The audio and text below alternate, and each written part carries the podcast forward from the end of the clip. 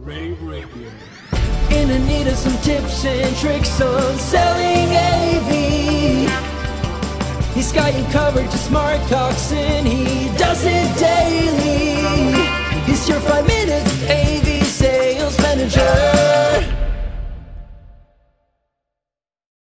Hello, and welcome to Selling AV, the first and only podcast dedicated especially to those in the daily business of selling AV products and services. I'm Mark Coxon, your host, the AV Phenom, and I am going to LinkedIn for my topics for selling AV. I did a quick little post on LinkedIn and had quite a few people respond with topics they'd like me to tackle.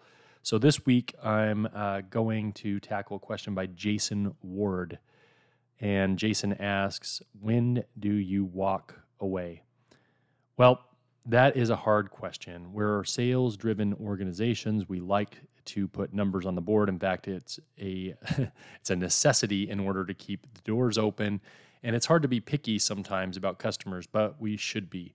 And there are a few things that um, I look at when I look at walking away from a project. Number one, what are the chances of success, and what are the chances of a repeat uh, purchase with that customer? If there are a very low chance for success in a project based on the way that they're doing the purchasing or the procurement of the project, and uh, and there's a very very small chance that there will ever be repeat business out of the customer, um, I walk away before I even start. Uh, there's no reason to involve yourself in a process that has a low chance of success and that doesn't develop a future relationship. Um, those two things automatically uh, scratch projects off of my list, and I ask those two questions right up front.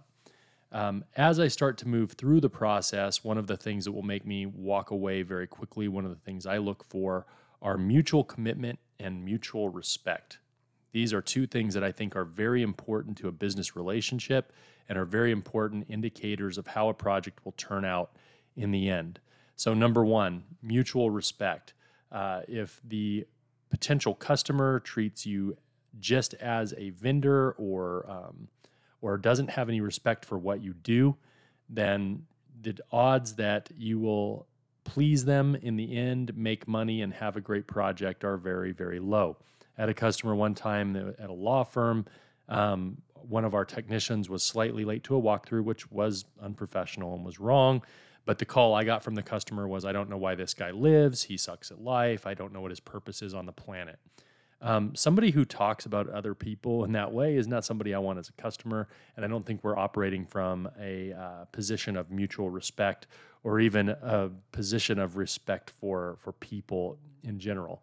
And those, those type of comments, conversations, et cetera, don't bode well for uh, the project. Because as we know many times in projects things go wrong or they don't go perfectly.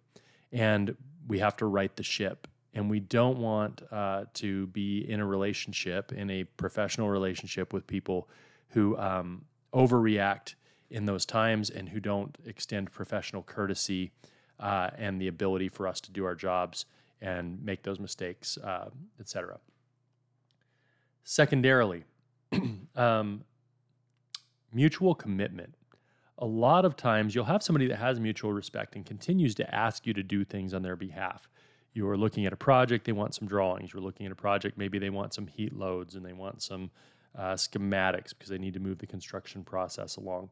But then when you need 15 minutes to ask about something, you can't get that 15 minute meeting. And so uh, one indicator of a good back and forth with a customer is when you ask for something, are you getting a mutual commitment? And this is the way that I usually, um, as I move projects forward, if I'm not getting mutual commitments or I'm not getting, uh, I'm not getting the things I need back from the customer in order to move the project forward, then I may pull the plug on the project before it starts. Uh, because it just again it doesn't bode well for the long term of the project. They're going to ask you to move forward without full information which means there's going to be a lot of rework or the system isn't going to meet the needs um, as they've decided to communicate later towards the end.